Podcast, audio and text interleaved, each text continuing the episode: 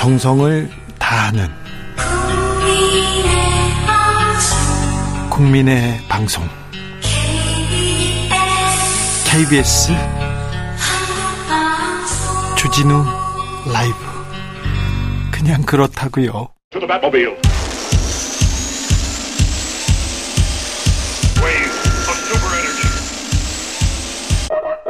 주 기자의 1분 공황장애로 수영 생활이 힘들다면서 박희영 용산구청장이 보석 신청했습니다. 그러자 법원이 허가했습니다. 석방된 다음 날 박희영 구청장 사무실에 출근했습니다. 진상 규명이 먼저라면서 이태원 참사 유가족들 박희영 구청장 출근 저지했습니다. 그러자 보수단체가 고발했습니다. 자유 대한민국 호국단은 이태원 참사 유가족들이 용산구청 비상문 손잡이를 훼손했다면서 그리고 또 용산구 직원들 업무 방해했다면서 공무 집행 방해와 특수 재물 손괴 혐의로 지난달 19일에 경찰에 고발했습니다. 그러자 경찰 곧바로 수사에 착수했습니다. 산적한 사건들 캐비넷에 수북이 쌓였는데 바로 수사했습니다. 지난 4일에 용산 경찰서에서는 고발인 조사까지 마쳤습니다. 그 다음 순서는 피고발인 이태원 참사 유가족 소환입니다. 경찰은 고발장이 접수됐기 때문에 절차에 따라 수사에 나선 것이다. 이렇게 설명합니다. 고발 사건 다 수사하실 건가요? 보수단체 사건 최우선으로 이렇게 수사하십니까? 이런 사건만 열심히 하실 겁니까? 더운데 정말 고생 많으십니다. 주기자의 1분이었습니다. FX 핫썸머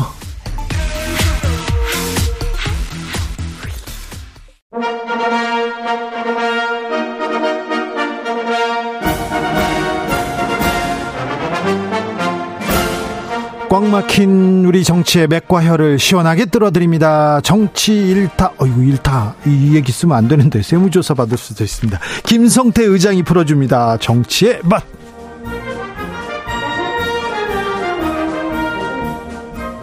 협치 전문 기술자 분쟁 조절 해결사입니다. 김성태 국민의힘 중앙위원회 상임의장 어서 오세요. 예, 안녕하세요. 김성태입니다. 김성태 의장님. 예. 자, 이제 IAEA에서 오염수 방류에 대해서 예. 마지막 관문이었습니다. 최종 보고서 나왔습니다. 자, 예. 우리 정치권은 아직 어, 이걸 해결할 생각이 없는 것 같습니다. 야당에서는 깡통 보고서라고 하고, 야, 이제 끝났다. 그리고 국민의힘에서는 그 얘기를 계속했죠. 이렇게 얘기하고 있습니다. 자, 어찌 보십니까? 국민의힘에서는 이게 끝난 게 아니고요. 끝난 게 아닙니까? 다만 이제 이 원자력 안전 분야의 대표적인 유엔 산하 그런 국제 기구인 국제 원자력 기구 그러니까 예. IAEA의 발표 내용을 우리도 회원국이기 때문에 네. 그건 존중하는 것이고 아니, 근데 국민의힘이 존중한다. 여기까지는 알겠는데요. 네. 나오기도 전부터 존중했잖아요. 아니, 아니요. 그거는 그거는 뭐 그렇게 이제 공세를 취할 수는 있는 거지만은 네. 그렇지만 정부는 이제 이제 이 IA 이 보고서가 나온 이후에도 네. 우리 국민의 건강과 안전을 최우선에 둬야 하는 것이죠. 저, 저는 그런 그게- 측면에서 네.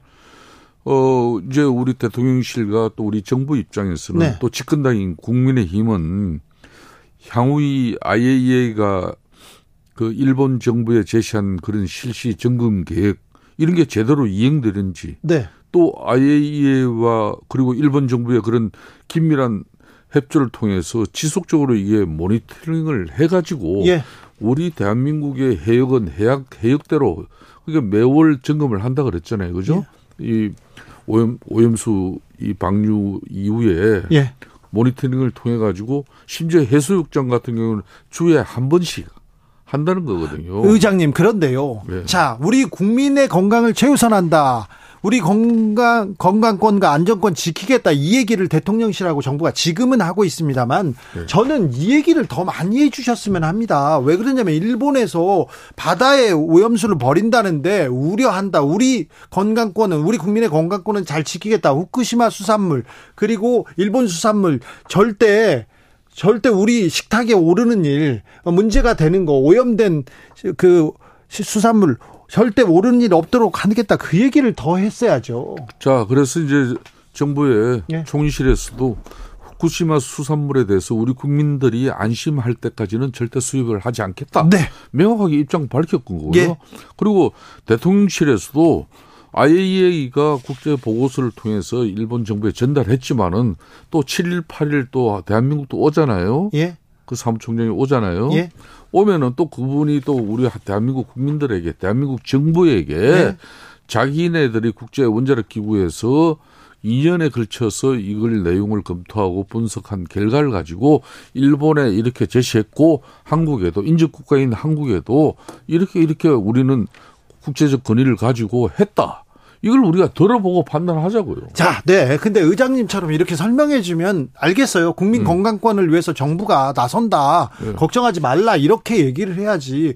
너무 일본 대변인처럼 아, 막 그래, 그러니까 저는 그렇게 할 그런- 필요도 없다 생각해요. 그러면 너무 예. 속상해. 그리고 수족관물을 횟집 수족관물을 왜 아, 먹습니까? 그, 막그 부분은 네. 뭐 본인도 오직하면은 그런 또 심정을 가지고 했겠습니까? 왜 그랬대요? 좀 뭐 정서 국민 정서적으로는 좀 오버한 거죠. 뭐 그거는 지나가고요. 네, 지나갈까요, 그러니까 이제? 이제 이제 다음 주에 네. 그 북대서양 조약 기구 보통 나토라고 그러잖아요. 네. 이 나토 정상 회의, 회의가 아 그러니까 리투아니아에서 11일 12일 이틀간 열려요. 네.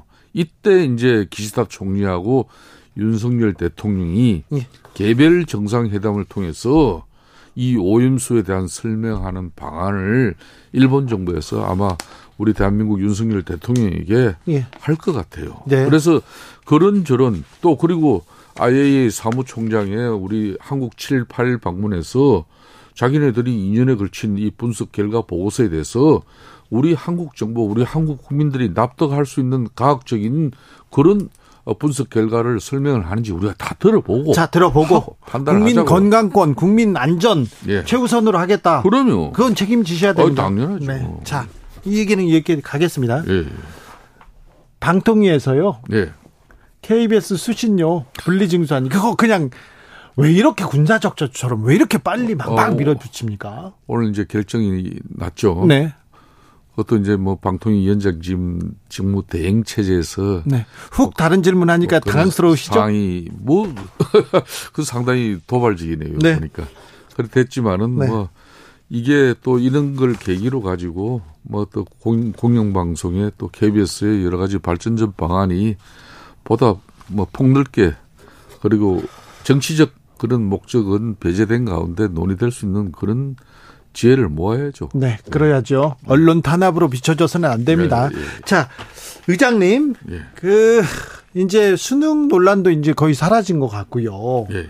다른 얘기도 거의 사라진 것 같고 정치권은 그냥 총선 체제로 그냥 넘어간 것 같아요. 그 전에도 사실 오염수 얘기를 하기도 했고 뭐 수능 얘기도 하고 국민들의 불안, 민생 얘기도 하는 것처럼 보이는데 거의 사라지고 정치인들 보면 지금 총선 체제인 것 같습니다. 아직 총선 체제로 정치인들이 망가짐을 뭐 가다듬고 뭐 이렇게 지역에 올인하기는 아직 일르죠. 그래요? 많이 일르죠. 네. 그러니까 이제 지금 각 당은 내년 총선 전략을 어떻게 수립하고 네. 앞으로 정기국회가 끝나고 나면은 이걸 어떻게 실행해 나갈 것인가. 네. 그러니까 이제 각 정당마다 이제 보통 어, 당무감사도 통해 가지고 보통 253개 지역에 대한 평가 분석도 하고 예. 기존 뭐 지역을 맡고 있는 사람이 내년 총선에서 가능성이 있는 건지 예. 아니면 배제해야 될 대상인지 네. 뭐 그런 것도 판단을 하는 것이고 또 아울러서 이제 총선 전략을 위해서 새로운 피를 영입하기 위한 그런 어뭐 이런 영입 도 인재 영입도 어떤 선에서 어떤 인물들로 할 것인지 네. 뭐 이런 고민도 할 것이며 그리고 이제 결국은 각 당마다 정치는 이 흔히 말하는 개파 계보가 있는데 이제 국민의힘은 거기 그게 없었어요. 전에는 뭐 친박 비박 뭐 친이 뭐 네. 친박 뭐 이런 싸움이 국민의힘은 보수 진영은 상당히 거셌는데 이제 그게 싹 정리됐죠 지금. 그래도 최경환 민주당은 민주당이요. 제가 볼 때는 좀 앞으로 상당히 그 지분 싸움이 네. 거실 것 같아요. 민주당 얘기 조금 물어 저는 조금 이따가 물어보고요. 네. 그런데 최경환 이준석 회동 이걸 보면 비윤이잖아요. 네. 아, 친박과 비윤의 만남 어떻게 보십니까? 최경환 전 의원 같은 경우는 아직까지 우리 당에 예. 어, 복당이 이루어지지 않았죠. 예. 어, 뭐 본인도 복당 신청을 아직 안 했을 뿐더러 어, 아직까지 복당 결정이 이루어지지 않았기 때문에 본인의 정치적 내년 총선을 앞두고 뜻도 우리가 파악할 수가 없는 것이고 그렇기 때문에 이준석 전 대표와 최경환 전 원내대표가 만나서 식사했다고 해서 그분들을 갖다 뭐 흔히 말하는 비윤으로 정리해가지고 뭐 이런 분들하고 우리 당이 내년 총선을 앞두고 갈등과 뭐 분열이 시작될 것이다 이렇게 보는 것은 좀 섣불러요. 그렇습니까? 비윤의 귀한 이렇게 할 수도 있는데 뭐 아, 뭘 아직은 섣부르다. 예. 자 민주당 얘기를 해보자고요. 그렇죠. 민주당이 조금 어, 복잡하네요. 뭐 일단 이낙연 전 대표가 돌아오고 추미애 전 장관 또 등판했습니다. 그러니까 제가 지난번 이야기했지 않습니까? 네. 이낙연 대표의 기국은 예. 결론은 내년 4월 총선을 앞두고 예. 본인이 한가하게 미국에서 이렇게 강연하고 미국의 지인들 만나면서 뭐 이런 좀 여유로운 시간을 보낼 계획이 없어요 이제. 예. 지난 대선 때 자기를 지지해주고 또 자기를 뒷받침해준 그런 뭐 전 현직 그리고 원외 예. 뭐 이런 뭐 정치 동지들을 본인도 일정 부분 챙겨야 돼요. 네. 챙기기 위해서는 본인이 흔히 말하는 어 비명계에 지금 현재 대표 주자로 거기에 서야 될 것인지 네. 안 그러면은 호남 지분을 대표한 어떤 그런 뭐 정치인으로서 자기 또 댓글을 꿈꾸는 그런 뭐 본인이 입장에 처신을 할 건지 이런 거는 이제 여러 가지 역학적인 구조가 복잡해지죠. 네. 그래서 오늘도 지금 이제 어 봉화마을 갔다가 또 네. 이제 문재인 전 대통령. 전 대통령도 만나는 거 아니겠습니까? 네. 뭐 이런 계속 정치적 행위들 자체가 결론은 이재명 지금 당 대표 체제에서 일정 부분 우리가 어, 평화롭게 공존하기 위해서는 두 사람 다 어, 대선 후보였지 않습니까? 예? 후보 경선에서 이재명 대표가 이겼지만은 그렇다고 이낙연 전 대표가 지금 자기 대선의 꿈을 접은 게 아니거든요. 예, 안 접죠. 끊임없이 당내 경쟁을 해야 되는 상황입니다. 이 상황은 결국 내년 4월 총선에서 지분 나누는 문제로서 이제 계속될 것이다. 어떻게 될 것인가 이제 네. 판단이 되겠죠. 추미애 전 대표 그다음에 어, 송영길 전 대표의 행보는 어떻게 보십니까? 추미애 대표도 그런 거죠. 추미애 대표도요? 본인도 내년 4월 이제 이 정치 계절 총선에 본인이 명확하게 출마할 의지를 가지고 어, 자기가 법무부 장관에서 물러날 때 그때 뒷배경이 바로 문재인 대통령이 사퇴를 강요했다. 나는 윤석열 당시 검찰총장을 징계로서 이렇게 끝장을 내려고 그랬는데 그 꿈을 이루지 못했다. 뭐 이런 걸 지금 밝혀내는 게 다 내년 4월 총선을 앞두고 정치인 추미애로서 언론과 국민들에게 지금 각인시키고 있는 거예요. 이슈가 되고 그 이슈에 본인을 올라타게 되는 것이고 그런 나를 어, 민주당이 어떻게 판단할 것인지 뭐 다각적으로 보는 것이죠. 그러니까 추미애 뭐전 대표의 행보는 지금 이재명 대표하고의 긴밀한 앞으로 협력 관계를 만들어 가고자 하는 그런 의지가 담겨 있는 거죠, 지금 여기에는. 송영길 전 대표는요? 뭐 송영길 전 대표는 내년 총선의 의지보다는 당장 그때 전당대 돈봉투 사건 문제로 네? 본인이 이걸 잘 수습해야 되고 잘 대응해야 되는 문제이기 때문에 내년 총선에 뭐 민주당 지번의 송영길도 뭐 거기에 어떻게 끼어들고 안 들고 이 문제는 지금 아니죠. 그렇습니까? 그건 논외라고 봐야 됩니다. 지금 민주당이 그 당내 당내 문제에 이렇게 집중하는 것처럼 보입니다. 보입니다. 물론 다른 얘기도 하고 있지만 그런데 그러는 사이에 윤석열 대통령은 연일 카르텔을 타파하자 얘기합니다. 카르텔 카르텔 이 단어에 좀 꽂히신 것 같다 이렇게도 얘기하는데 이 카르텔을 왜 이렇게 계속 반복하실까요? 한마디로 이 카르텔이 좋은 카르텔이면 문제가 안 되겠죠. 네. 때로는 자신들만이 어 항의하고 또 자기 자신들만 잘 살기 위한 그런 먹이 사슬의 카르텔이라면 이거는 공공의 적이 되는 거죠. 어 그런 불법 부당한 이 카르텔에 대해서는 어 우리 사회의 공정과 상식에서 늘 반하는 어떤 짓거리들이기 때문에 이걸 이제 발본색은해서 바로 잡아야 된다. 그런데요. 국정 쇄신의 의지가 바로 여기에 상당히 지금 현재 깊게 어, 의미를 두고 있는 것이죠. 아, 윤석열 대통령이 이슈를 던집니다. 예. 말 실수도 있고요. 예. 이슈도 있고 거친 말도 있는데 계속 던지는데 예. 이 부분을 민주당에서 정치적으로 잘 이렇게 짚고 넘어가지는 못하는 것 같다. 이렇게 국민들이 판단하는 것 같습니다. 제가 볼 때는 그러니까 이제 국민들을 계담으로 선동하고 그렇게 해서 뭐 국민들이 좀 이렇게 분노가 이제 이렇게 막 이렇게 그거로 올라오고 거기다가 이제 어 노동계에서 또 이제 네. 노동 탄압이라는 빌미를 가지고 뭐 지금 민주노총에서는 2주간에 걸친 어떤 그런 어 윤석열 정권 퇴진 및 어, 노동 탄압 분쇄 이런 어 파업 기간을 설정해 놓고 있잖아요. 네. 이런 것들이 결론은 다 사회 혼란으로 비춰질 수가 있는 것이죠. 자, 이렇게 혼란이 좀 극해지면은 이제 민주당이 또 과거에는 뭐 촛불 그런 집회 시위를 통해 가지고 뭐 그런 국민적 분노를 자기네들이 다 결집해서 뭐 정권에 심대한 타격을 주는 어떤 그런 과거의 간성에 아직도 벗어나지 못하고 있어요. 저는 그건 대단히 잘못됐다고 봅니다. 그 촛불은요, 촛불은 선수했습니다. 거의 모든 국민들이 아, 나서서. 좋아요. 예. 그거 아시잖아요. 네.